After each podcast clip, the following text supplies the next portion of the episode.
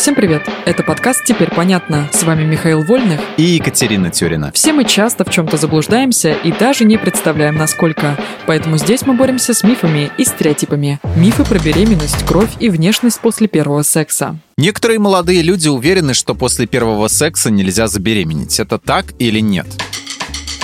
Это миф. Неважно, какой по счету раз люди занимаются сексом. Зачатие зависит не от этого, а от наличия созревшей яйцеклетки и сперматозоида. Если партнеры не планируют ребенка, то предохраняться надо в любой раз. Еще есть один и, наверное, самый популярный миф про первый секс. Будто для девушки это ужасно больно и обязательно будет много крови. Эти страшилки имеют отношение к реальности? Не всегда. У женщин есть гимен. Это небольшая складка из соединительной ткани, которая частично закрывает просвет влагалища. У кого-то гимен плотнее плотнее и больше, у кого-то мало заметен настолько, будто его и нет. Так вот, боль зависит и от строения пленки, и от личного восприятия боли, и от общей готовности к сексу. Возбуждение и достаточное количество смазки – то, что помогает уменьшить болезненные ощущения. А кровь? Ее всегда много или может совсем быть ни капли? После первого секса кровотечение случается далеко не у всех.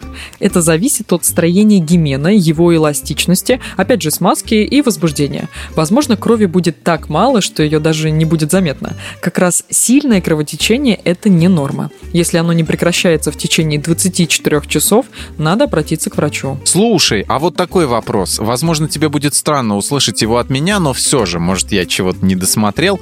У парней тоже есть что-то такое, почему можно определить девственность? Нет, Миш, ты ничего не пропустил. У мужчин ничего такого нет. Девушкам придется полагаться исключительно на слова самого мужчины. Кстати, по молодости у нас в компании ходила байка, мол, после первого секса человек выглядит по-другому. По лицу товарищей мы пытались отгадать, кто еще девственник, а кто уже нет. Я тоже такое слышала. Еще говорят, что меняется походка и появляется или пропадает особый свет в глазах. Но тут нужно сказать, что если человек влюблен и при этом начал заниматься сексом, он и правда может измениться внешне, вплоть до походки. Вот только связано это с общим эмоциональным состоянием, а не с самим фактом, что секс вообще был.